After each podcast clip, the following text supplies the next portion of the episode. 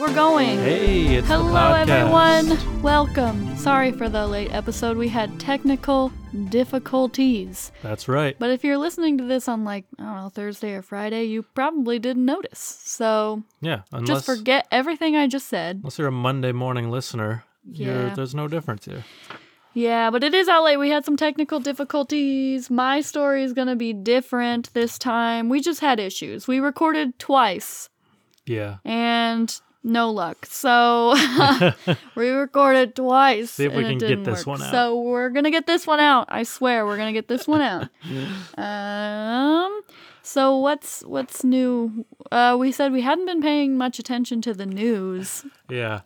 I, God, I- this is the third time I've said that. well, today's uh, Martin Luther King Day. Oh yeah, I forgot about that until Mm-hmm. today. yeah. happy, happy, happy. Happy day. Happy day. day. to the uh, FBI who murdered him um, Yeah. and uh, all that. Um, yeah. I did. I did have one. I did find another piece of news today that I wanted to read on the podcast because it made me made me laugh. Okay. Um, this is a, a, an article in the Chicago Tribune. Yeah. Um, man lived inside O'Hare for three months before detection. Prosecutors say. I love that. Yeah. I've always wondered, like, I bet people could just live in an airport. Like, Mhm. if you just act like, yeah, it wouldn't be hard. yeah. So this is great. Okay. I love this. Yeah. All right. It's it's a short article, so I'll just read the whole thing. But a, Yeah. a, a California man who police said claimed to be too afraid to fly due to COVID nineteen hid out for three months in a secured area of O'Hare International Airport until this. his weekend arrest. Prosecutors said Sunday. it. Why'd they arrest him? Uh, apparently, well, I, I don't. It might get into that in this article. um, Okay. but I just think, just like pick him up and take him outside. In bond court Sunday, prosecutors said Singh arrived at O'Hare on a flight from Los Angeles. Um, oh, wait, no, yeah, here it is. Uh, Aditya Singh, 36, is charged with felony criminal trespass to a restricted area of an airport and misdemeanor theft. That's ridiculous. I know it is. In That's- bond court Sunday, yeah. this guy's just living his best life. He didn't do anything. Unless he did. I don't know. So, in bond court Sunday, prosecutors said Singh arrived at O'Hare on a flight from Los Angeles on October 19th um, and allegedly has lived in the airport security zone ever since without detection. I love this. I know. I love it. Uh, Cook County Judge Susanna Ortiz reacted incredulously Sunday after a prosecutor detailed the allegations. Oh my god. What allegations? This is stupid. So, if I understand you correctly, Ortiz said, you're telling me that an unauthorized non employee individual was allegedly living within a secure part of the O'Hare Airport terminal from October 19th, 2020 to January 16th, 2021, and was not detected? Yeah, that's what I'm. Con- what, I want to what's understand happening? you correctly. Oh, that's funny. Yeah. So early Saturday afternoon, two United Airlines employees approached Singh and asked to see his identification. Uh, Assistant State's Attorney Kathleen Haggerty said Singh lowered his face mask and showed them an airport ID badge that he was wearing around his neck. Oh, that's not supposed. Yeah, he he did that, didn't he? That's not legal, is it? no. No, but that's that's great.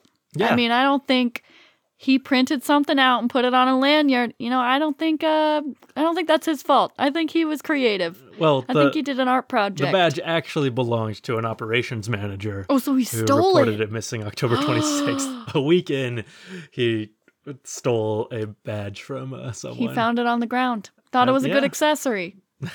I mean, he, I'd be a good lawyer. Found it on the ground. Thought it was a he thought it was a cute necklace. So he wore it. And then he didn't understand what they were asking him. So then he showed them his cool piece of jewelry he had around his neck. okay. I I think it's just smart. I th- let him Mm-hmm. Oh, get, yeah, it's getting smart. himself. He found a guy uh, who worked at the think that. airport who looked like him That's amazing. got his ID badge so he could get into places that he needed to get into so he could live there. I love this. Uh, the employees called 911. Police took Singh into custody about 11 ta- 11 Oh, so they knew Saturday. it was not him. Yeah, in Terminal 2 near gate F12. Okay. I guess. yeah. Haggerty said Singh reportedly found the badge in the airport and was scared to go home due to COVID. Yeah. She told the judges other passengers were giving him food. Aw. Uh, Singh lives with roommates in Orange, California, southeast of Los Angeles, and does not have a criminal background, according to Assistant Public Defender Courtney Smallwood. She said he has a master's degree in hospitality and is unemployed. Oh, wow. I mean, it sounds like he was genuinely just too scared to fly home. yeah, I mean, I feel like a airport still isn't the best place to hang out for that time, but That's true, but maybe, I mean, this doesn't sound like he needs jail time or a fine. It sounds like he needs to go to therapy. if he is really scared to go home and he uh, thought living in an airport was safer, I think there's something wrong there. you're right. Therapy. Smallwood acknowledged the circumstances were unusual, but noted the allegations were nonviolent. It was Yeah. unclear what brought Singh to Chicago and if he has any ties to the area. As a condition of bail, Ortiz barred Singh from stepping foot in the airport again if he is able to post the thousand dollars he needs for his release. He's due back in court January 27th. The well, then court- how is he supposed to get home? I, I'm guessing. Take uh, another plane? Midway? I guess so. he going to Midway? I guess he has to go through. Mid- well, I mean, I don't think he's. I I would guess maybe after he after his court date after his, he's sentenced. Oh, he can go back? I would assume then he would be able to go through O'Hare again. Um, the court finds these facts and circumstances quite shocking for the alleged period of time that this occurred. The judge said, "Being a sec- in a secured part of the airport under a fake ID badge, allegedly based upon the need for airports to be absolutely secure so that people feel safe to travel, I do find those alleged actions do make him a danger to the community." What? No, No! I've, what? think I've, I think I voted to retain this lady, and I regret it now. What in the world? He is not a danger. He just lived there. He's just a cool Did guy. Did he hurt anyone? No, he didn't hurt anyone. He really he wasn't like stealing food from people, stealing doesn't things like it. either. He just took a badge. I know. That's all he got. He found a badge, and uh, That's it. He was he didn't steal anything else. He wasn't violent. He was perf- it was perfectly fine. yeah, I know this is a cool guy, This and is a cool wish guy. him well. Yeah, me too. Honestly, is he a white guy? No, Oh, sounds like it is. uh, no. Uh, just because he was undetected for three months, so when he flashed his badge, I mean, people weren't suspicious at all. yeah, man. You know what I'm saying? But also, if he's not white, everyone thinks that anyone who's not white looks exactly the same, so he could pull up any right? non-white badge and people would be like, "Yeah, that that reads." mm-hmm. Yeah, I think that makes sense. So, I don't know, I can see it both ways here. Anyway, What? it. Okay. Yeah. So so that's that's that. That's the only other thing I wanted to talk about. yeah, that's great. Yeah, I'm glad I found that. It's- Yeah, that's amazing. It's the one time like the little news updates that uh or notifications that pop up on my phone actually gave me something good. yeah, those. Ugh. That's good though. I like that. I like it too. hmm I'm proud of him. hmm Me I'm a- too. I'm really happy for I'm this guy. father. Yeah.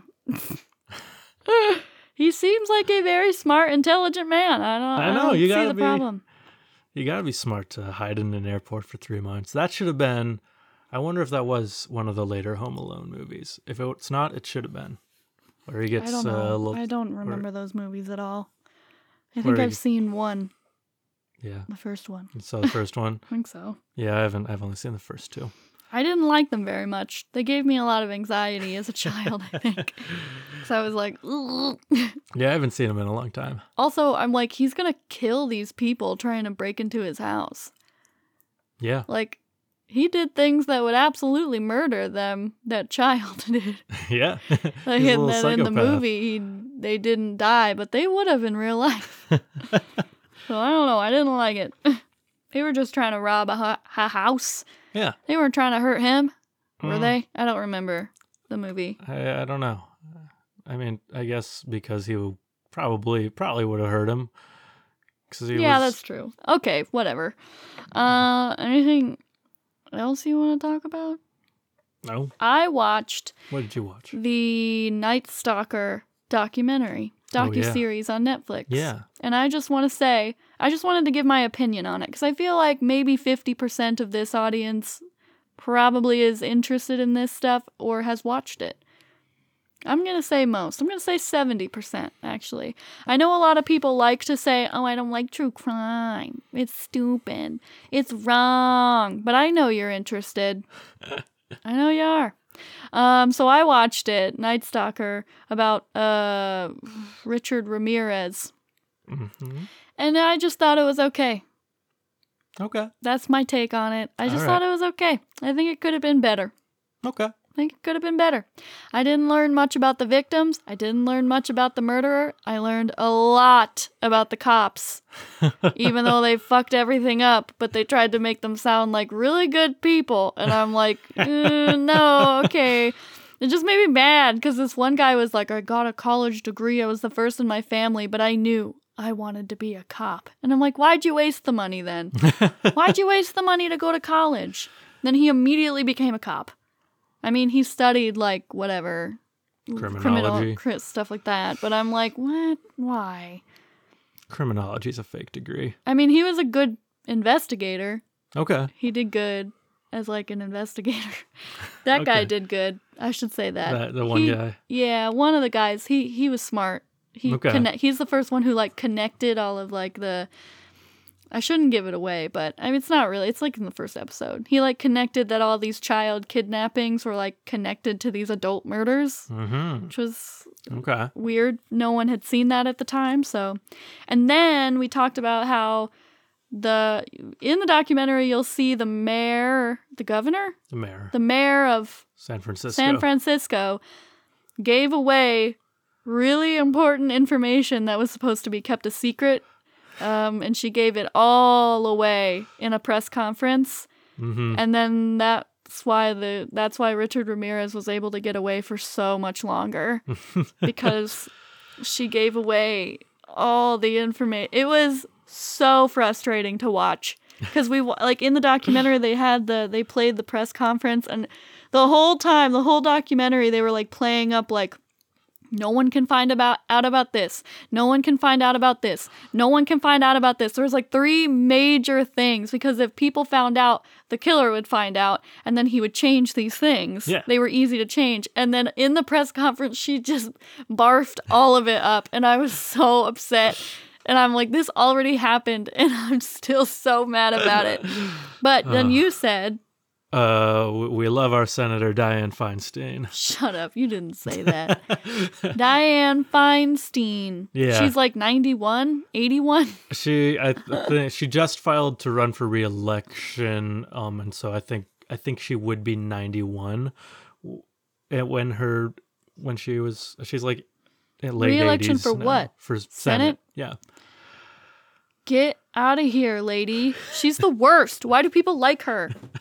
I don't know. I'm so mad. I know. Don't vote for that bitch. I'm mad. Yeah, I She's the reason a million more people died. And she's just not a good person. yeah. I know. She She's was- just dumb. Like, who gives away that kind of information? Bitches. That's who. bitches who love flying the Confederate flag. Yeah, you told me that, too. California in the seventies. Weirdo. Just a really, that's like weird. I mean, know. wrong, racist, but also weird. Like, why? Why would I know? Why California? Would, why would San Francisco City Hall need to have a Confederate flag? That's why, uh, yeah, that's weird as hell that she worshipped that, worshipped, worshipped it that much. I'm so confused. Yeah. It's a piece of shit, and I hope she dies soon. It's mean, but yeah. um, so my topic kind of comes from Surviving Death, uh, the docu series on Netflix. I also watched that, Surviving Death, which I highly suggest because it's actually very good Okay. and very well done, and I really liked it. Um, and like two of the episodes was about mediums, so like psychics and stuff, mm-hmm. and I just thought it was really interesting Okay. and like seances and stuff like that. It was really neat. Like that's the one like mediums I really want to go to one just cuz I want to see what they could pick up from me like body language wise. Like I want to see what they get accurate. Like Sure. what they can just pick up and guess from like just looking at me and like watching me. Because I think that's a cool skill. Mm-hmm. Yeah, that some of them are really good at like obviously they aren't seeing anything or hearing anything from anyone but i think it's a cool skill that a lot of them can pick up like signals from you Yeah. and kind of kind of guess things that relate to you because sometimes they're pretty specific they're not all just vague things like you seem unhappy because you're sad and you're unhappy like some of them are pretty specific so i find it interesting uh-huh. and I, I, I buy that some of them are legitimate. I think it's a huge, like, uh, scam uh, section of whatever. Right. Um, I would buy that some of them think they're legit. yeah. well, I buy that maybe some of them are. I don't know. Because there's so many scam stories, it's hard to actually Yeah. but I still want to go to one. But I I don't know. I'm a gullible person. I would believe what they were saying. If they got everything accurate, I'd be like, "You're legit." but if they ever told me like, "Now you need to fork over $2,000 and I'll make your life great." I'd be like, "Nah, you're going to get my $10 for my palm reading and I'm going to leave." Yeah, so I know that much. I because I want to go to one, but I'm telling you, I'm capping it at like twenty five dollars. Right. I'm giving them. Okay. That's it. It's, you have the, the same. You need to have like the same rules going in to see a psychic as you do going into a casino. Yeah, no, uh, seriously. And then if they're still asking for a bunch of money, I'm like, you're a scam, bitch. No, I shouldn't call everyone a bitch, but I mean, a lot of it is just them trying to get money and scam people. But there were, yeah, there were two good episodes that ma- that convinced me that some mediums can be real. Okay. Uh, Okay. but surviving death is good. One's about one episode is about near death experiences, which is really interesting. Mm-hmm. Two episodes about mediums, which were interesting. It was interesting. Um, they weren't like my ul- ultimate favorite episodes, but I, I really they, I enjoyed them. They were interesting. The one about seances was cool. Okay. The one just about regular old mediums who do like Mm-hmm. uh, like uh, yeah, a mental medium, not a physical medium or whatever.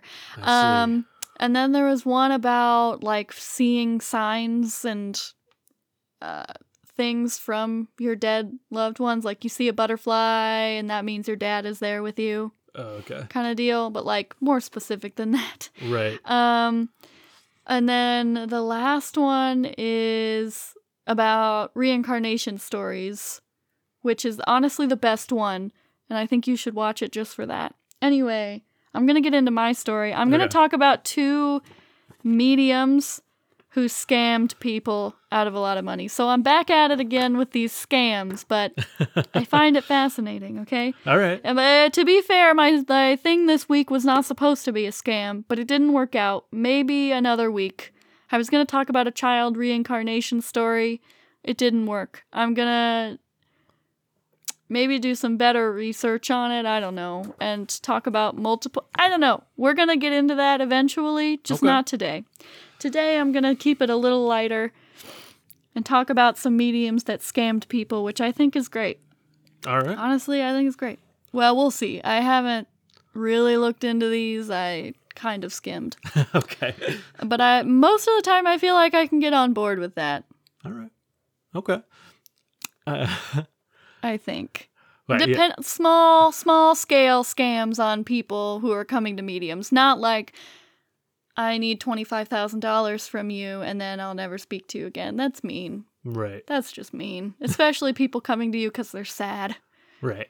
Yeah. But uh, those are these two people, so I don't think I'm going to like them. Okay. But okay, so let's get into it. My sources are from an article in The Guardian, uh, The New York Post, Palm Beach Post, and The Insider. So the first story is about a self proclaimed psychic in Midtown. Uh, they were arrested. She was arrested for allegedly conning at least two vulnerable out of town clients out of more than $800,000 oh wow. over the last five years, the Post has learned. But also, I'm like, if you have that much money to just drop on a medium, Yeah. Then like then I, feel think I'm like- on this medium side. Yeah, I feel like that's okay. Yeah. Uh, Anne Thompson, 42, who operated her years long supernatural scheme under the name Psychic Zoe Psychic Zoe. out of the second story of a West 35th building near 7th Avenue, uh, was finally nabbed Wednesday morning on charges of grand larceny, scheming to defraud, and fortune telling. And fortune telling, authorities said. Fortune, you can be charged with fortune telling? Yeah, probably. This is dumb. That's stupid. makes hmm. sense. I'm sure it's a very old law, but apparently I it's bet they still could get him applied. on it. Yeah. Thompson, who represented herself, not a good idea. Just not a good idea. You should know they're crazy if they're trying to represent themselves, even if they have a law degree. Even if they can be a lawyer, get a different lawyer. Yeah, you're right. What the heck? But I mean, that's I mean that's what you want in a medium. Confidence. Yeah. Arrogance, really. uh, uh, as a re- okay, wait. Thompson, who represented herself as a renowned. Oh wait, maybe she didn't represent herself. Oh, she represented, herself, as, a. Why would they say it like that? That was misleading. oh my goodness. Okay. Never mind. As a renowned psychic medium and advertised $5 readings, told her victims they, quote, needed to provide her with funds for a spiritual protection plan to ensure that family members would be protected, end quote. An NYPD spokesperson says, spokeswoman, I should say. Quote, uh, she assured them that the funds would be returned upon conclusion of the protection plan. oh, She refused to return the funds and said family would be in danger if funds were returned. oh no. It's like uh does the mafia like deal with mediums? Do they use is she uh, is she like a mobbed up medium running be a amazing. protection racket here on these people? I hope so. Uh, Thompson, a New Jersey native, cheated one of her victims, a 49 year old man from the Midwest. we are dumb. Uh, out of Oh, yeah. $72,000 after he visited the swindling psychic on December 15th, 2017. she, This is great. I love this. Uh, yeah. I no. kind of love it actually. Because these people, it's not like these people, I mean, maybe they are, but I feel like they would comment that. They weren't taking out huge loans, right. they were just giving it to her. Yeah, she's this rich corn-fed rube coming in to New York City. Yeah. He doesn't. He, he's got more money than he knows what to do with. Yeah, if he can just drop so, yeah. The man visited Thompson over the next week, and Thompson convinced him, uh, quote, that he was suffering from a number of psychic maladies which she could cure, according to the Manhattan Criminal Court complaint.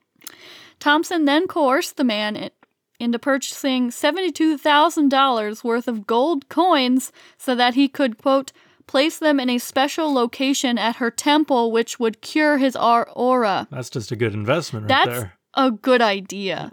Saying you need to buy these gold coins, put them at the temple, so then it'll cure you. It wasn't just hand me seventy-two thousand dollars. She was creative. Not like give me the money and I'll buy the gold coins. You buy the coins. Maybe she really thought this would help cure his aura. I'm I, maybe. Aura. Is that how you say that? Aura? Aura? I think either A one. U R A. I say aura. Yeah, I think Laura. Okay. Thompson told the man uh, he would have to, quote, supply half the gold coins and that her temple would be willing to supply the other half. Okay. the complaint says, adding that. Thompson promised that by the end of the ritual, or at any time he asked, either the gold t- coins or their full cash value would be returned. That was her problem right there. Don't promise that. Yeah. you say that goes to me and my temple. That goes to the gods. Yeah. Okay? Well, yeah, I, I mean, she says that, but she also says if you take the money back, you're going to get That's all your true. psychic maladies. That's stuff. true. Yeah. Uh, the two even signed a written contract stating the terms. Done deal. He signed a contract that said this. I guess part of the reason he asked for the money back and she didn't give it to him. Okay. well, yeah, if that's a. I mean, maybe I think he did.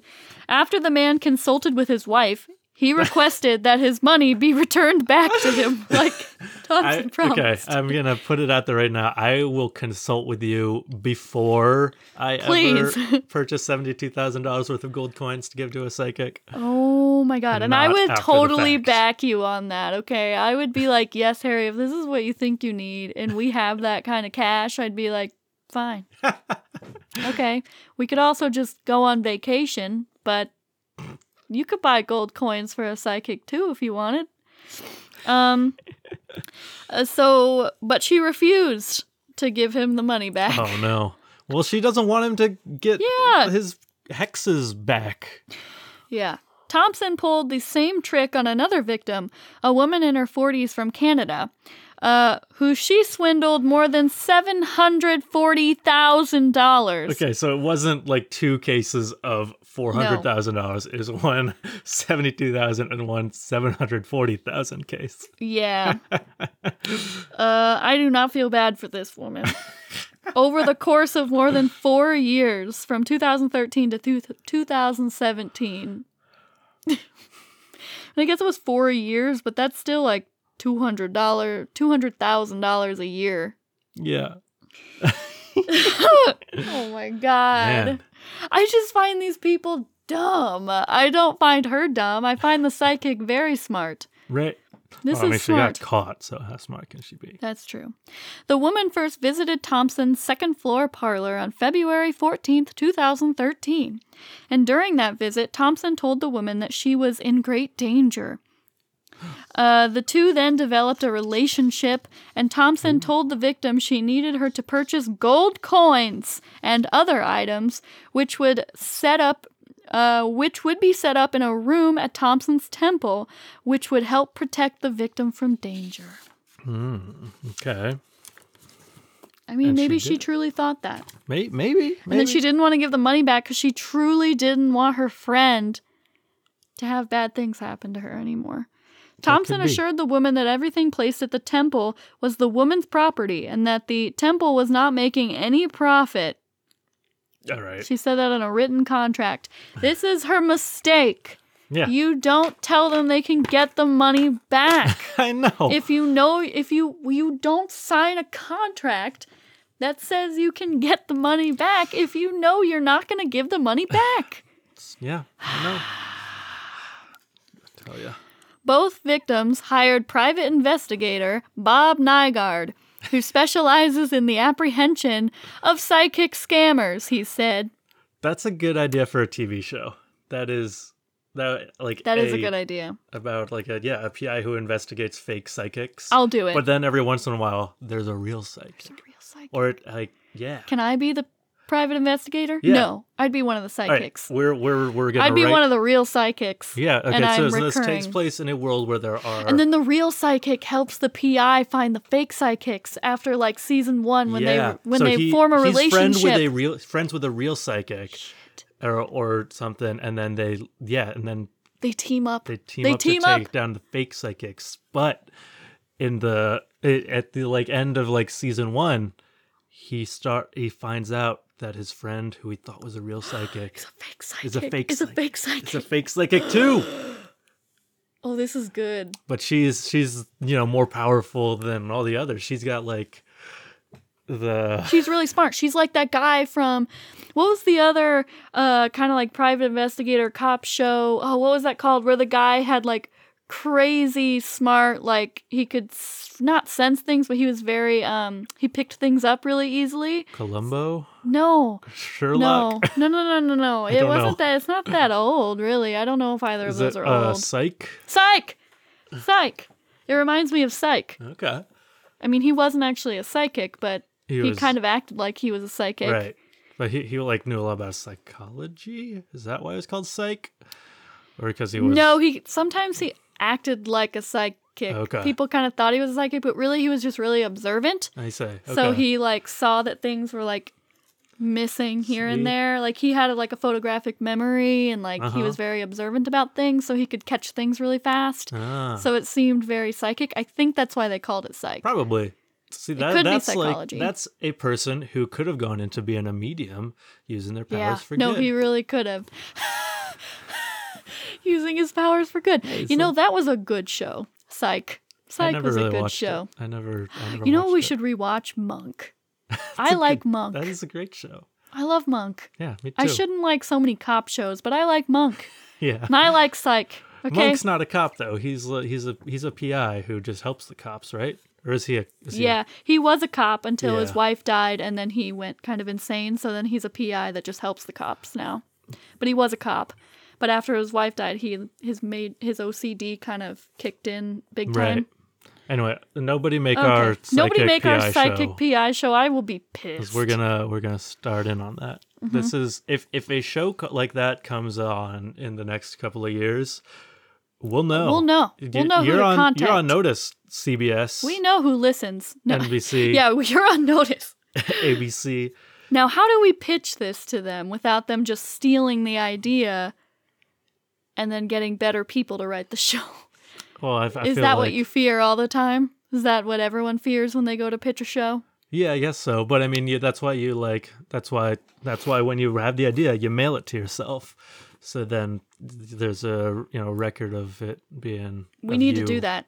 We it. need to do that because I think this is a good right, we're show. gonna we're gonna print out this podcast and then mail it to ourselves. Well, we have record. We have a record, know. so we don't need to mail it. Yeah, we have a record here at 30 minutes ish. okay. On episode 63, we had a good idea. Anyway, uh, The first good idea on this podcast, ever. and ep- uh, finally get into one in episode sixty three.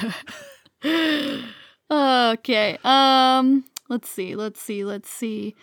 Uh, the woman was conned out of the hundreds of thousands of dollars over the next few years because she realized that Thompson was a fraud. What?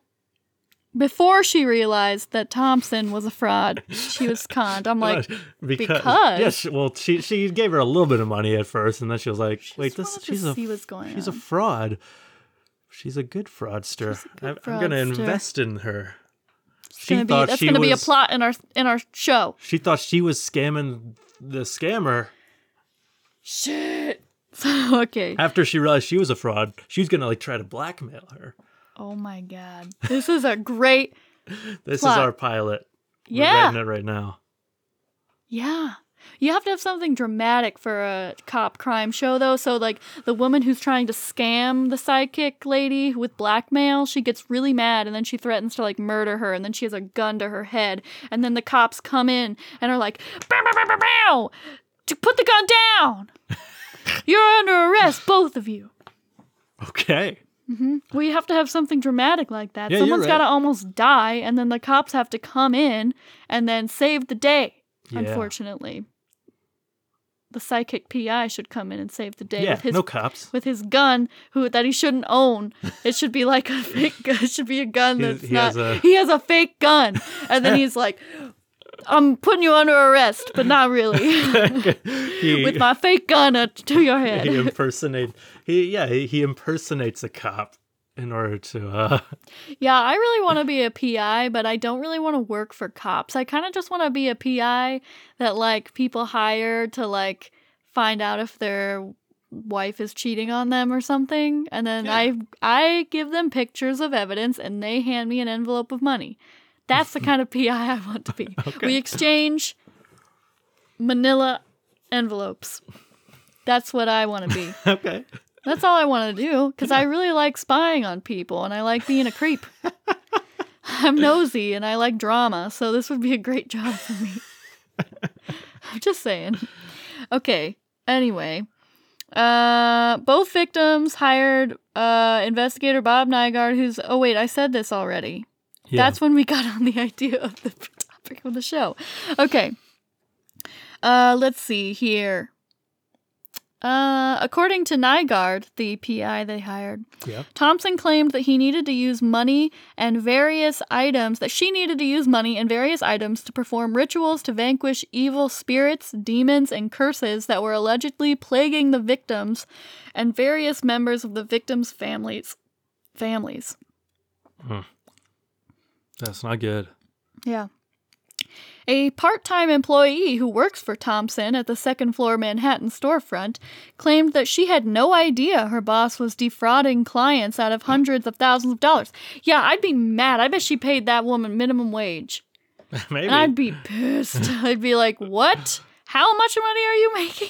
yeah. If Why she, am I not in on this? Yeah, if, if if she truly had no idea that she was scamming them out of hundreds of thousands of dollars, I am skeptical that she had no idea about that. But it's possible. I doubt she knew. I bet she kind of thought this is kind of fraudulent because mediums are nah. But I highly doubt she knew that she was like getting hundreds of thousands of dollars out of people and then not giving it back. You know? Mhm. That seems like something she wouldn't know. yeah, Especially if she was just like a yeah. part She she employee. just knew about the like the small level scams, Yeah. getting like hundreds of dollars out of people. Uh, quote, she is a very nice, generous person. She wasn't bad. Ashley Marks, 26, told The Post, adding that the Thompsons' business, quote, has been very quiet, not a lot of people coming in.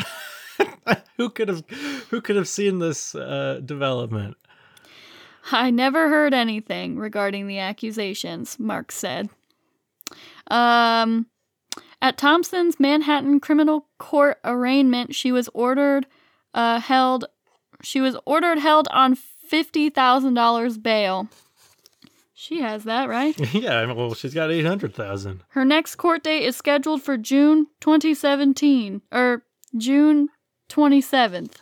Okay, I'm assuming of like 2018 or something like that. okay, I don't know. all right. 2019 maybe. I bet that already happened. So the, my next story. Are we ready for the next story? Yeah. So this is a woman who is accused of scamming a 61-year-old by promising to cleanse money and valuables. so basically, this is the Just like the classic wallet inspector scam. Mm-hmm. a Boca Rat Raton. Bake Boca Raton. Oops. Boca Rotten. Boca Raton. Boca Raton my- psychic sentenced in 2011 It's my to new 30. ska punk band. Okay. Boca Raton. Yeah. Okay. A Boca Raton. Boca Raton psychic sentenced in 2011 to 37 months in federal prison for swindling $1.6 million from duped clients is at it again, Yeah. according to a city police report. So she served her time and then she did it again. Back on the horse. That's what you like to see. Honestly, Google your mediums, people. If you see that they were in jail, don't go to them. Doesn't even sound like she changed her name or anything.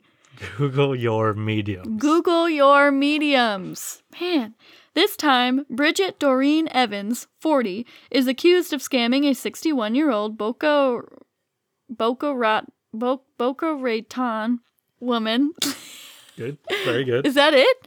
Uh, No. Out of 180, that 180,000. Is that $180,000 in cash and jewelry by promising to cleanse the money and valuables of evil spirits? Boko Raton. Is that how you say that? um, I I think it's Raton. Oh, Boko Raton. Police are also investigating Evans in another case where she allegedly defrauded a victim out of $220,000. I, I okay. I, I just really think the first scam is really funny. That she's just like, give me this money so that I can cleanse it, And, then, she runs just keeps away. I know, I think that's very your, funny. your money is infect, cleansed. is bad with infected with bad spirits. I need to cleanse all your money. I find it funny that she like spent some time in prison, like Yeah. 37 months, when she got 1.6 million dollars. I wonder if she was like I wonder if it was supposed to be like she was supposed to pay all that money back as well or if she just kind of kept it. I need to cleanse your credit card numbers, Yeah. mother's maiden name, and uh, bank routing Mm-hmm. numbers. Honestly, she's smart. This is fun. but also, why did you not know you're going to get caught? I don't but also, they just willingly gave up the money. Like, she didn't say how she was going to cleanse the money. She's cleansing it by taking it. Yeah, she's That's how she to. cleanses it. Well, launder and cleanse are very Yeah. similar. It's Yeah. just lost in translation. yeah, yeah, yeah, really- yeah. That's true because launder, like laundry, cleanse, clean. It's the same word, basically. I so I copy and pasted this article that I'm reading. yeah. Um, and I didn't cut out the. There was like a link to another article like underneath this, and it just says headmaster accused of sex acts to run school from home. And I almost read that just as part of the story, and I was like, what? What? How is this part of the story? It's another medium. I was very confused. Um, so, uh, and Texas law enforcement officials have already begun extradition proceedings requesting that Evans be sent to Harris County, which in, which includes Houston, to face a charge of felony theft between one hundred and fifty thousand and three hundred thousand dollars. So that's the uh, third one we're hearing about. After She she, is also- already spent time in 2011 for what we don't know about that one. Yeah, we don't know. These are like there. the ones she's back at it again. I should have pulled up the information about she the did previous that all one cleanse your money scam. She did another one, and then the, both of those were in Florida, right? I believe where- so. And then the other, Yeah. and then she also went to Texas to steal 150 to 300 thousand dollars. The best people to get though, Florida people and Texas people. They're dumb. Mostly Florida people. Florida people would totally buy into this. Evans is accused of swindling and bankrupting a Houston woman of $226,300, causing her to become homeless. That's sad. Evan is being held in the Palm Beach County Jail without bond. Probably, I mean, sad. I think this is great, but I don't know. I want her to be my friend. I mean, she would But sad, if yeah. they just keep doing scams, if they Yeah. release, she, they let her ba- She needs bond out. therapy. The- the- the therapy. Everyone needs therapy. Everyone needs therapy. that that cure all that everyone can access all the time. Well, I'm no, uh. I'm not saying oh she should have just gone to therapy. I'm saying instead of locking her up in a cell, we should pay to have her get some real treatment that mm. probably consists of more than therapy. I know, but to maybe get some real treatment. Okay. Yeah, That's and what I'm saying, not just wow, she would she should have gone to therapy because that helps everyone and everyone can get it. Women will literally run million dollar psychic scams instead of going to therapy. I mean, she had the money. She got 106 1.6 million dollars in the first scam. Anyway, no, I'm kidding. But I'm not kidding about that fact, 1.6 million dollars. okay. City police said Evans was working as a psychic in 2017 under the name, oh, she changed her name probably. Kira Chase. Hmm. And she met with the victim who was told there was a curse on her family. The woman was advised. See, I'd be like, no, no, no, no, no, no, no, no, no, no. Mm-mm. Tell me about me. What's going to happen in my future? I don't care about the curse that's on my family. I know. I'm aware. I am I am aware my family has bad luck. Now tell me, how many children am I going to have in 5 years and who am I going to be married to? Play the game of MASH. Just look at my palm and tell me what kind of house I'm going to live in. Okay? Jesus. I would I'd be like, "Stop right there. I don't care. This is not what I'm paying you for. I don't care." Anyway, the woman was advised that she would inherit her father's cancer and her daughter would become addicted to heroin if she didn't take her advice. Oh man. That's really sad. I guess she was just trying to help her family. Yeah. In April of 2017, Evans went to a woman's house and allegedly left with a box containing a $50,000 $50,000 an engagement ring valued at $75,000 and an $11,000 we- $11,000 wedding band and a Rolex watch worth $5,200. Why do these people have all this stuff? How, how, how do you have a box with $50,000 in it? Probably a check. They were An engagement ring valued at $75,000. Who spends that much money on an engagement ring? I, I guess A, an $11,000 wedding band and a Rolex watch. I don't feel bad for these people. she she was right. They were cursed, just not in the way that she said. They were cursed to lose all their money and go bankrupt. Why'd they have so much stuff? Why?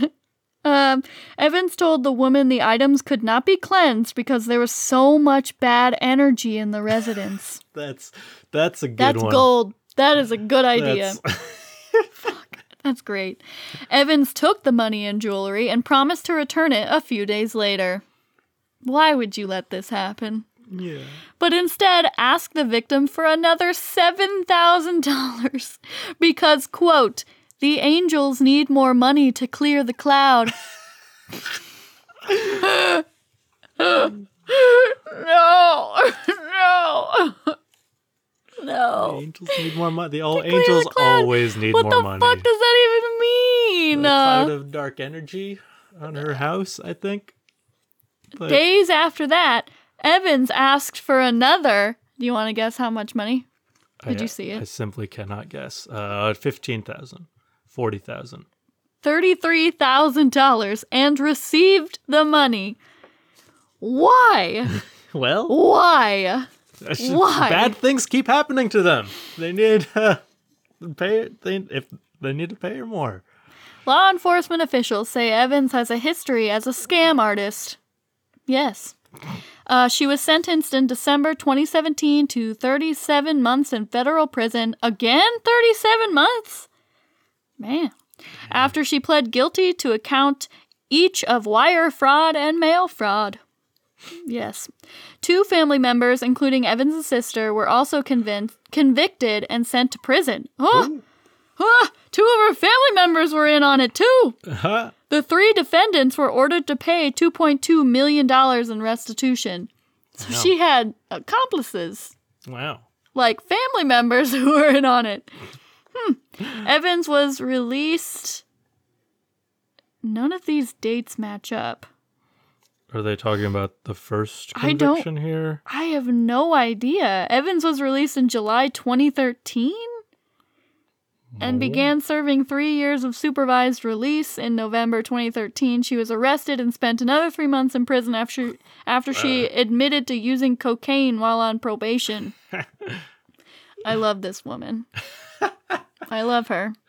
In, 2000, in the 2011 case marked the second time Evans has been convicted of fraud. What? I thought that was the first case. So I guess she was first, second. uh, So the first psychic scam was in 2011. She was released in 2013, served three years of supervised release. Her then in like 2017 was sentenced to 37 months in federal prison with a 2.2 million dollars in restitution. And then her first fraud case in 2000, she was sentenced to five years of probation after taking a plea deal in a similar case. So another psychic She just scam. loves doing fraud. It's a calling for some people. Quote, I'm not convinced that Miss Evans isn't going to do this a fourth time. I certainly would not be. I am more convinced than ever that she will absolutely do it a will. fourth time. oh God. Oh wait, no, no, no. I'm I'm not convinced that Miss Evans isn't going to do this a third time. The U.S. Dis- District Judge said during the 2011 sentencing hearing. So he was right because she did it again in 2017. she was charged again. Oh, so Jim Lewis Evans's attorney This is that guy's the real psychic. Jim. Oh, William. the real De- clairvoyant. William Demetriolius. Demetriolus. That was the district judge who was like, "I'm not convinced she won't do it again." Yeah. Um, yeah. start telling So in fortunes. 2011 case, her lawyer that she hired, not did herself, Okay. which I think that was the first one that I was confused about. Anyway, argued in court that Evans had a fifth grade education and was the victim of, oh, I don't think I can say that, uh, blank culture in which she was raised. What's another word for that? Um, I don't know. I mean, culture? I- Not really. That's not what that is. I I That's like- offensive. they said that. uh, anyway, fifth grade education and was a victim to that type of culture when she was raised. We'll say that. A certain kind of. Um, gypsy culture. Sorry. Harry! Okay, cut it I out. was trying not to say it. Yeah, I know, I don't like, like- the word. It's not a good word to say. Okay, quote. Yeah, that was a quote. a quote from the attorney. Not saying he he should have said it, but get on him about it if you get mad. Not me. I didn't say it. not saying any of those things mean witch or anything else. I was just trying to find something that would make sense with his argument that he thinks that word means, I guess. That's my story. Cool. I like it. Thank you. That was very nice. Thank you. Uh, yeah. well, okay, but but did that woman get cancer and her daughter get addicted to heroin? You know, I don't know. They didn't put it in the article, so. So may who was she really scamming them? Do you think she could get released from prison if the daughter was addicted to heroin and she got cancer like her dad? No, but I mean, I'm sure she would try. Yeah. She should really hire someone to just like get her daughter hooked on heroin and tell this woman that she has cancer. Honestly, that's the best way to scam. Get people This hooked is on the best way. and tell them No, okay, maybe not. That's mean. I, I, I maybe don't do that. But I mean, if she wants to get out of prison, uh, maybe. no the official stance of known unknowns is maybe don't intentionally get people hooked on heroin and tell them they have cancer Yeah, maybe don't. maybe don't Maybe don't. Eh. All right. You want to tell your story now? yeah i'll talk about stuff Yeah. While you pull that up, I just want to say I've had a really bad day. And I want everyone to know that I've had a bad day. We went on a hike today. I'll, I'll explain, I guess. We went on a hike today. Yeah. And apparently I break out into like hives and huge like lumps all over my legs or all over me when I get too cold. So I started breaking out in this like hu- like huge hive type. What were they called? What what what did they say? They're like huge. they're big. So what would you call that? um What did they say that was? i, I don't i don't know um Large welts? bumps, welts. Yeah, I had like these red itchy welts all over my legs, all over, and I itched the whole. T- it was horrible, and I'm like, oh, yeah, okay, great. I can't stay outside for too long without five pairs of pants on, apparently. And then Harry woke up and his eyes were freaking swollen shut, and then he wouldn't go to the doctor because he's They like, it's just allergies. They have bumps all over them. They're red and puffy, and one of them is like half swollen shut. and he won't go to the doctor. Everyone, tell him he needs to go to the doctor. They're like red all around, like the eyelid, the under eye. That one of them has like little bumps on it. All over, like it looks like a rash. And then yeah, his like left eye is like half closed all the time because it's swollen. and they're like beet red and they itch and they you need to go to the doctor. And then I went to the doctor today and it just wasn't fun. I don't want to talk about it, but I just want to let you guys know I'm not having a good time health wise. I'm not doing good. I'm not dying, I don't think, but I'm, pro- I'm not dying, but you know, 2020 and 2021 have been a bad year for health for Carly and Harry. We're always sick. and and a lot of other people Okay, yeah, but not COVID wise. yeah i know i'm just Not saying for just me. generally like, yeah, no, I know everyone. Yeah. I shouldn't complain, but you don't understand. You don't get it. My you don't get my problems. I'm sorry problems anyway that I'm being treated for. Ah! oh no okay, that's all. But other than that, I've had a good day. okay good are you having a good day now Yeah, I'm having an okay time now. okay This makes me happy. All right, cool. Um, we're going to talk about now the lost children of the Alleghenies. This is the third time I've heard this story, but I yeah, like so you it. can so tell it to me yourself now. no, All right. So, You start with a long quote that I don't understand, so let's get into that. All No right. kidding. set the scene. I'll quote from Okay. an 1888 book by Charles R. McCarthy of Huntingdon, Pennsylvania. The traveler going west over the Pennsylvania Railroad as he approaches the Allegheny Mountains, some four or five miles west of Altoona, is delighted with the wild scenery that meets his gaze. Here he is in the very midst of the Allegheny Range, where the Great Barrier begins to break into the numerous spurs which lead away in long lines from the interior towards the wet east. The iron steed boldly climbs the mountain on one of these numerous spurs, carrying the traveler up by an ascending grade of 84 and a half feet to the mile, but reduced to 75 feet by means of curves. This is so dramatic. At Kittanning Point, the road is carried around a sharp curve which has ever since its construction been a wonder of engineering skill. The art or science here must have been put to the sharpest test and proved master of the situation. Two deep ravines had to be crossed, and to accomplish this feat, a point of the mountain had to be cut away and the two ravines by high embankments brought up to proper grade. Then, by a sharp horseshoe cha- shaped curve, the sides of which are parallel with each other, the train is turned around in a moment's time, and on the opposite spur of the mountain has the appearance of running directly back to Altoona, the station it had left a few minutes before. But after completing the horseshoe bend, the road, by use of another curve, turns to the right and passes on more directly westward, through the great gateway nature has opened for its accommodation, and through the long tunnel to Gallitzin.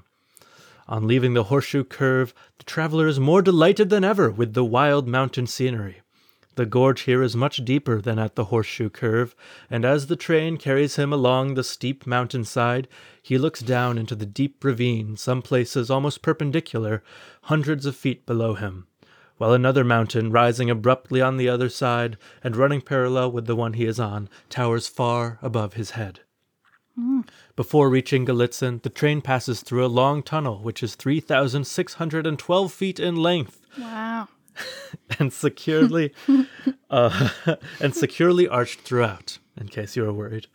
Yeah. The highest point attained by the Pennsylvania Railroad is at the western end of this great tunnel, where the elevation above the tidewater is 2,161 feet. Pretty high. The summit is known as Allegrippus Point. The entire distance over the mountain is some 30 or 35 miles.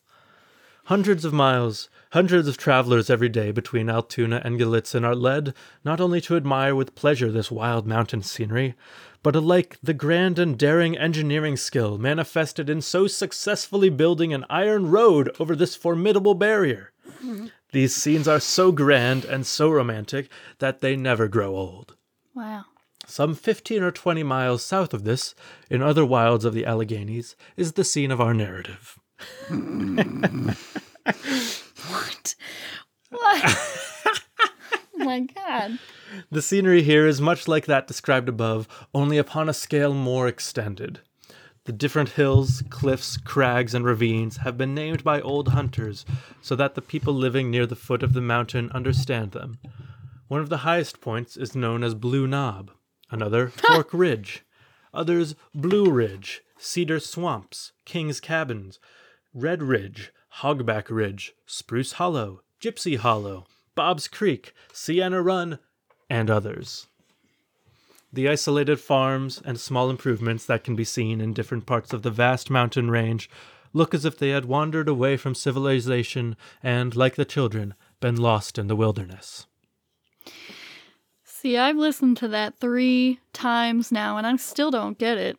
I'm assuming he's trying to make a set the scene, but my goodness, he's dramatic. I know. Woo! And I know that's why you read it because it's funny and It is- dramatic. it's very but funny to me. and maybe you understood some of it, so maybe it did set the scene for you. I mean, you Not get for me. that it is it is a r- rough mountain area with Where like children are lost. ravines and uh yeah th- thick woods and not you know in inhospitable territory for people to live in Yeah.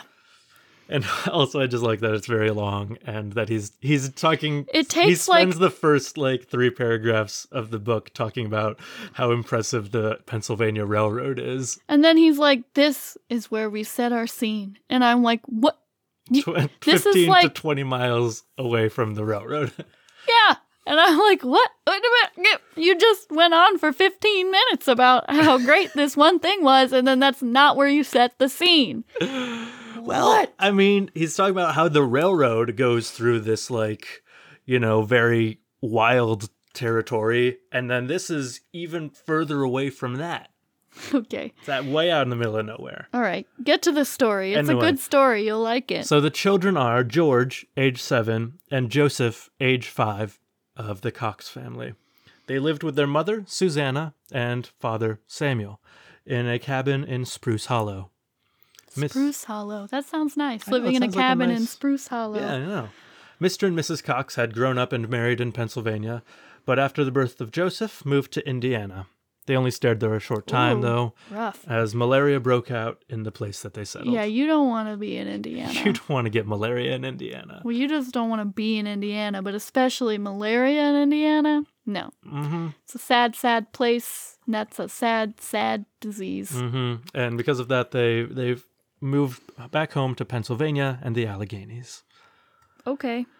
So on April, I mean, now I know that was not a smart move, but smart move at the time. right on April twenty fourth, eighteen fifty six, Samuel Cox uh, heard his bar dog barking out in the woods.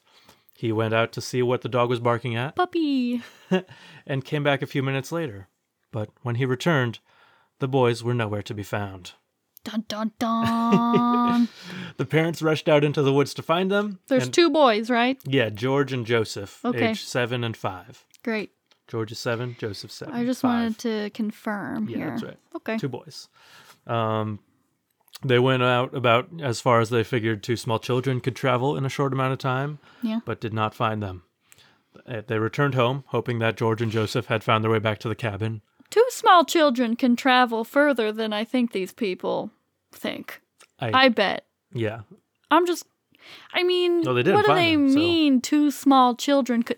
Two small children can go days without anything and still be running around. So, I think they get pretty far, and I think they're just lazy. Anyway, continue. um, yeah, that they weren't they weren't home. Uh, the George and Joseph hadn't Oh. gone home. yeah. Um, and so they went to their neighbors and told them that their children were lost in the forest. Again, quoting from McCarthy here. The news spread like wildfire, and while many hastened to the mountain to help search for the lost ones, others on foot and on horse traveled from house to house and from one village to another carrying the news. Everyone that heard it seemed at once to comprehend the situation, that whatever was done to find them must be done quickly, or they would not likely be found at all. Yeah. Yeah, that's how it works. With this kindred feeling in the minds of nearly all who heard the tidings, it is not at all strange that ploughmen unhitched their teams midway in the fields, merchants closed their stores, mechanics threw down their tools with their work unfinished, and all, with one common purpose, hastened to the mountain. And notwithstanding the day was far spent before many of them heard the news, Yet so quick were the people in their efforts to rescue the little perishing ones that not less than two hundred voices rang along the crags and cliffs of the Allegheny ere the sun had set on that day. These are some good people. Yeah, no. I, I I don't know if our little town of Delavan would have done that. I mean, maybe like if you heard two kids are missing, like do you think a lot of people would drop everything they were doing, like the whole town and just be like, "We got to go find these kids." I Uh, no. I, bet mean- like a search party the next day would be like I mean, I think put together, well, but I, I mean, I don't know about the whole town, but like, well, later in the story it's like more than the town of Delavan yeah, getting no, together. no, I'm saying that like I don't know about the whole town of Delavan. I'm sure. Well, the thing is, like, the this is before like cops were a big thing, and especially in the northern states. oh yeah, this is all they could do. So like there it, there weren't people whose like specific job it was to find missing people, you know? Yeah, well, they don't do their This job, so I think we need to start um, searching ourselves again. anyway, keep going. Anyway, um uh, so thorough was the search that every plain, hilltop, and ravine within a reasonable distance of their home had been carefully gone over before dark without finding even a footprint of the lost children. the footprint. A footprint. uh, people, a, lot, a bunch of people s- stayed to keep searching through the night, um, as it the weather had turned uh, uh, windy and rainy and stormy, and they were.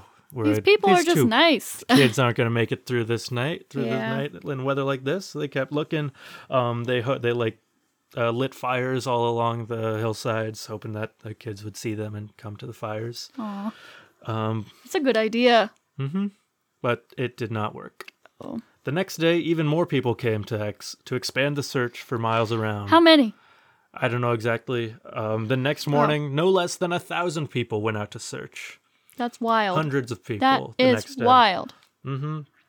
As the stormy nights went on, and day by day the chances of finding the children alive grew less and less, more and more people came from all around to search for them. That's crazy that more and more people came to search. Like Yeah, well- normally they kind of I mean, trickle out because they're like, well, you're not going to find them alive. yeah. I, but So these are good people. I know. Well, they're like, well, yeah. I don't know. When my kid goes missing, I want them to do the same thing for me. Okay. I That hope- no, that's what they were thinking. Oh yeah. Yeah. exactly. Yeah. Um, this you know the days back before we had internet and everyone was looking at their phones. we had real community. Stop. People cared about each other. People talked to each other. People said hello as they walked down the street. They weren't all buried in their twitters, texting each other. And Stop. Just continue. uh, uh, more and more people came from all around until some 2,000 searchers were combing the mountain at once. Uh, everyone in the area pretty much put their lives on hold uh, in order to aid in the search for the two boys. That's so nice. I know. But some people weren't so nice, as eventually suspicion turned on the Coxes. Rude. Mm-hmm. McCarthy's uh, very dramatic telling of the event. There was a Judas in the company of kind sympathizers ready to add to this. As in the case of Charlie Ross, this fiend in human form charged the parents with murdering their children for the purpose of getting money through compassion of the people. That's my surprise shriek. Good.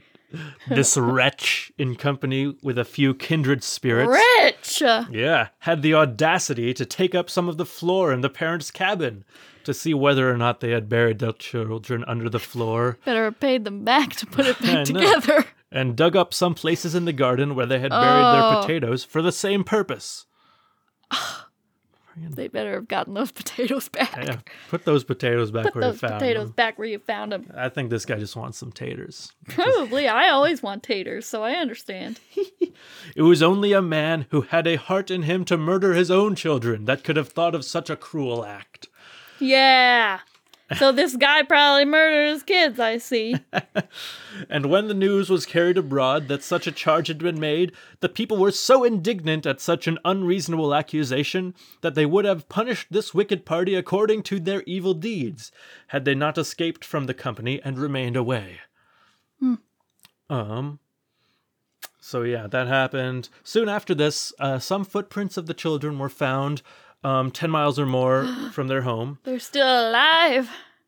The searchers scoured this area, but didn't find another trace. Dang. Pardon me.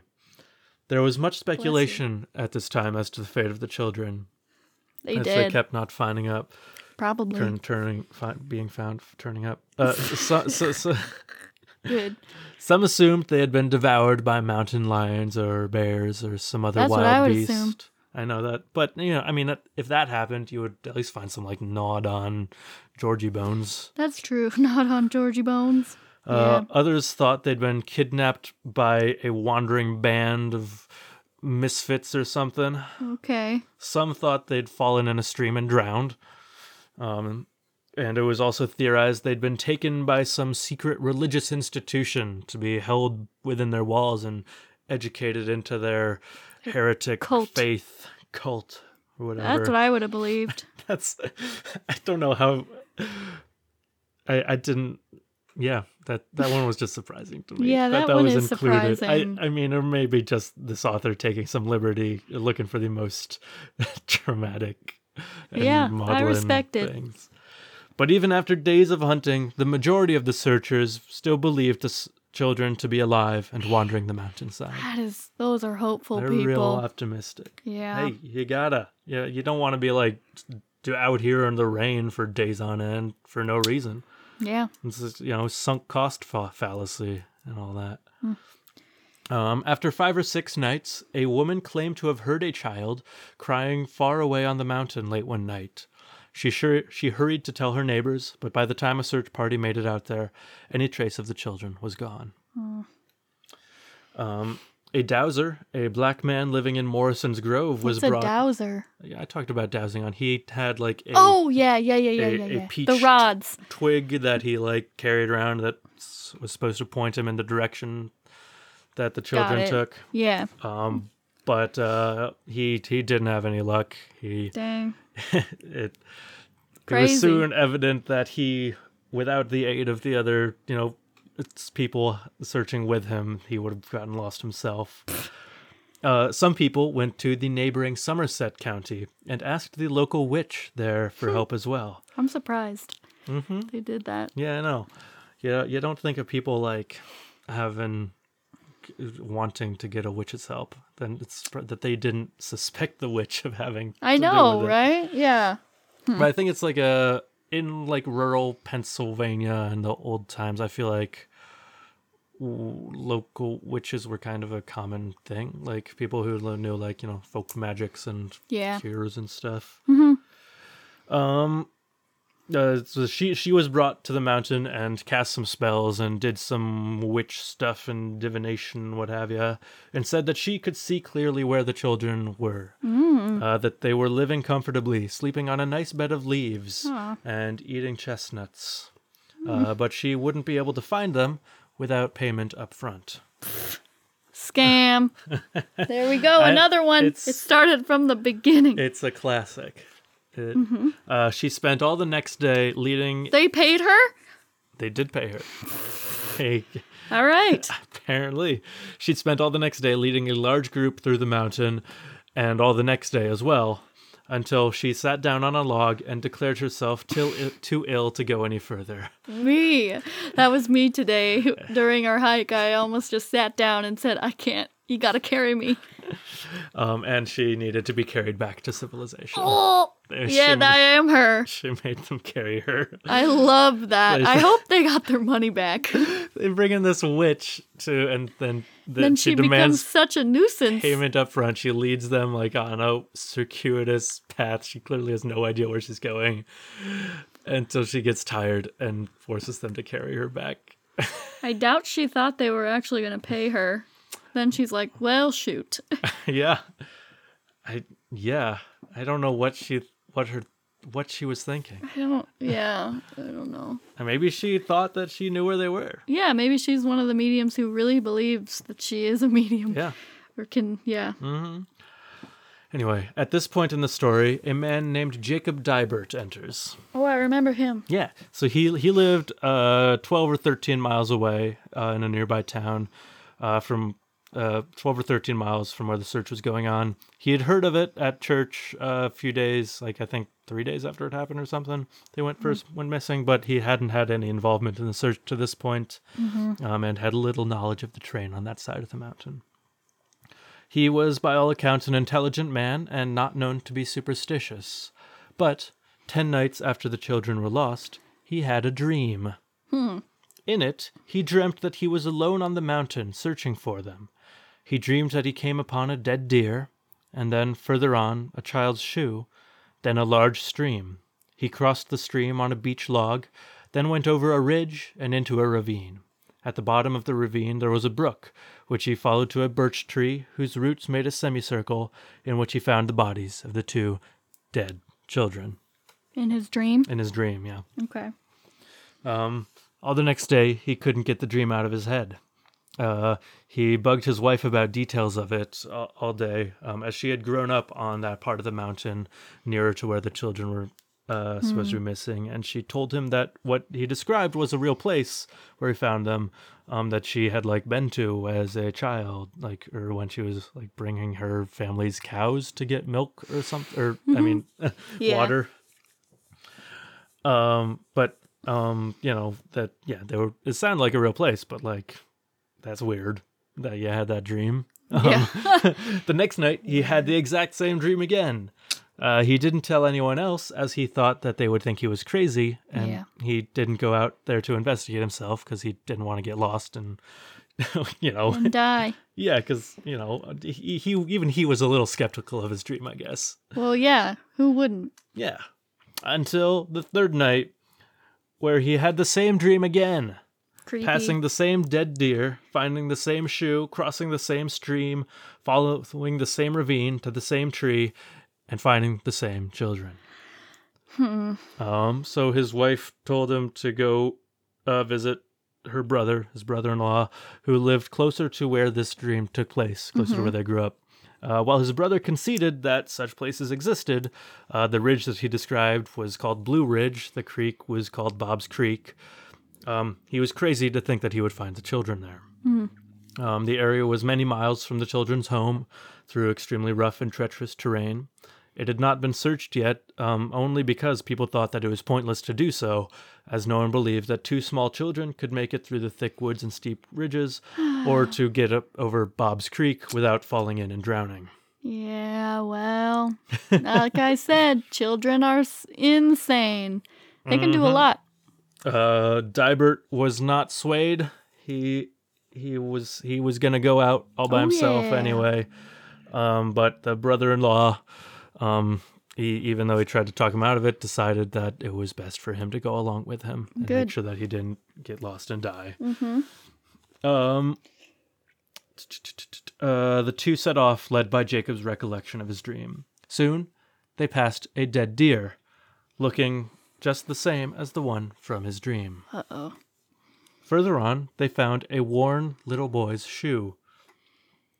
Uh, then they reached Bob's Creek and crossed on the beech log from Dibert's dream. Jacob followed the route that was by now familiar to him over Blue Ridge and down the ravine, where they joined the mountain stream, which led them soon to the birch tree, and at its foot were the emaciated bodies of the two children. That's sad. I know. The signal was sent out that the children had been found, and soon yeah. Soon hundreds of people converged on the spot. That was the signal, yeah. Yeah, I'm sure. Uh, physicians judged the children to have been dead for three or four days before being found. Which is interesting because that's when he had his dream three days Yeah. ago. Did you notice that? I did notice that. I think that is interesting. Yeah, so he must have had it right after they died. Why couldn't he have the dream while they were still alive? Well, uh, because their spirit is what gave him the dream. Got it. Okay, keep going. Maybe. yeah, I buy it. Sure. Um, yeah, they had died of starvation and exposure. Um, a reward of $50 was given to Mr. Dibert and his brother in law, which they used to purchase tombstones for the children. Oh, that is so sweet. A tombstone. They were buried in the same coffin. Oh. Oh, that's so sweet. Um, when the funeral was held, 5,000 people came from all of the state to attend. It Oh, was like, yeah, the biggest like news going on in Pennsylvania for those 10 days. that's crazy. I know. Um, Jacob Dibert ended up serving in the Civil War a few years later, um, where he survived at least a dozen battles, but then, um, before it was over, died of chronic diarrhea in Virginia. Okay, that makes me sad. Yeah. okay. uh, in 1906, to commemorate the 50th anniversary of the event of the, the children being being found Oh. and lost, not Jacob dying of diarrhea. Oh, yeah, the kid. um, uh, the nearby community of Pavia took up a collection to put up a, a monument on the spot where they were found, um, and it was erected in 1910. Hmm. Uh, in 2006, the Dibert family paid to Whoa. have the memorial renovated and enclosed, and put up a new like interpretive sign at the spot. Nice. That wasn't that long ago. Yeah. Mm-hmm. Yeah, and it's it's it's interesting. Yeah. Yeah, that is. That the Diberts still feel oddly connected to this these kids Yeah. that aren't related to them. That's interesting. It is interesting. That not the family of the kids. Well, I mean, there is no family. The kids died. oh my god. yeah, you're right. Um, I mean, maybe they had like cousins. I don't know. Yeah, they had cousins and But, stuff, I'm sure. I mean, But that's sweet. That's Yeah, sweet. it is. whole story is sweet. anyway. Um. So one more thing. Mm-hmm. In September of 1887, 31 years after the Cox boys went missing and were found, a woman named Sydney Griffith was traveling to uh, about the same area to visit her sick father. Oh. Um, her brother was supposed to come and meet her at the train station with a buggy, um, but apparently he was a little bit uh, late getting in there, and she decided to start walking down the road to meet him uh, part way and save him some travel. Unfortunately, at some point she took a wrong turn and got lost in an area of the mountains called the Cedar Swamps. For two days and nights, people searched the mountain for her to no avail.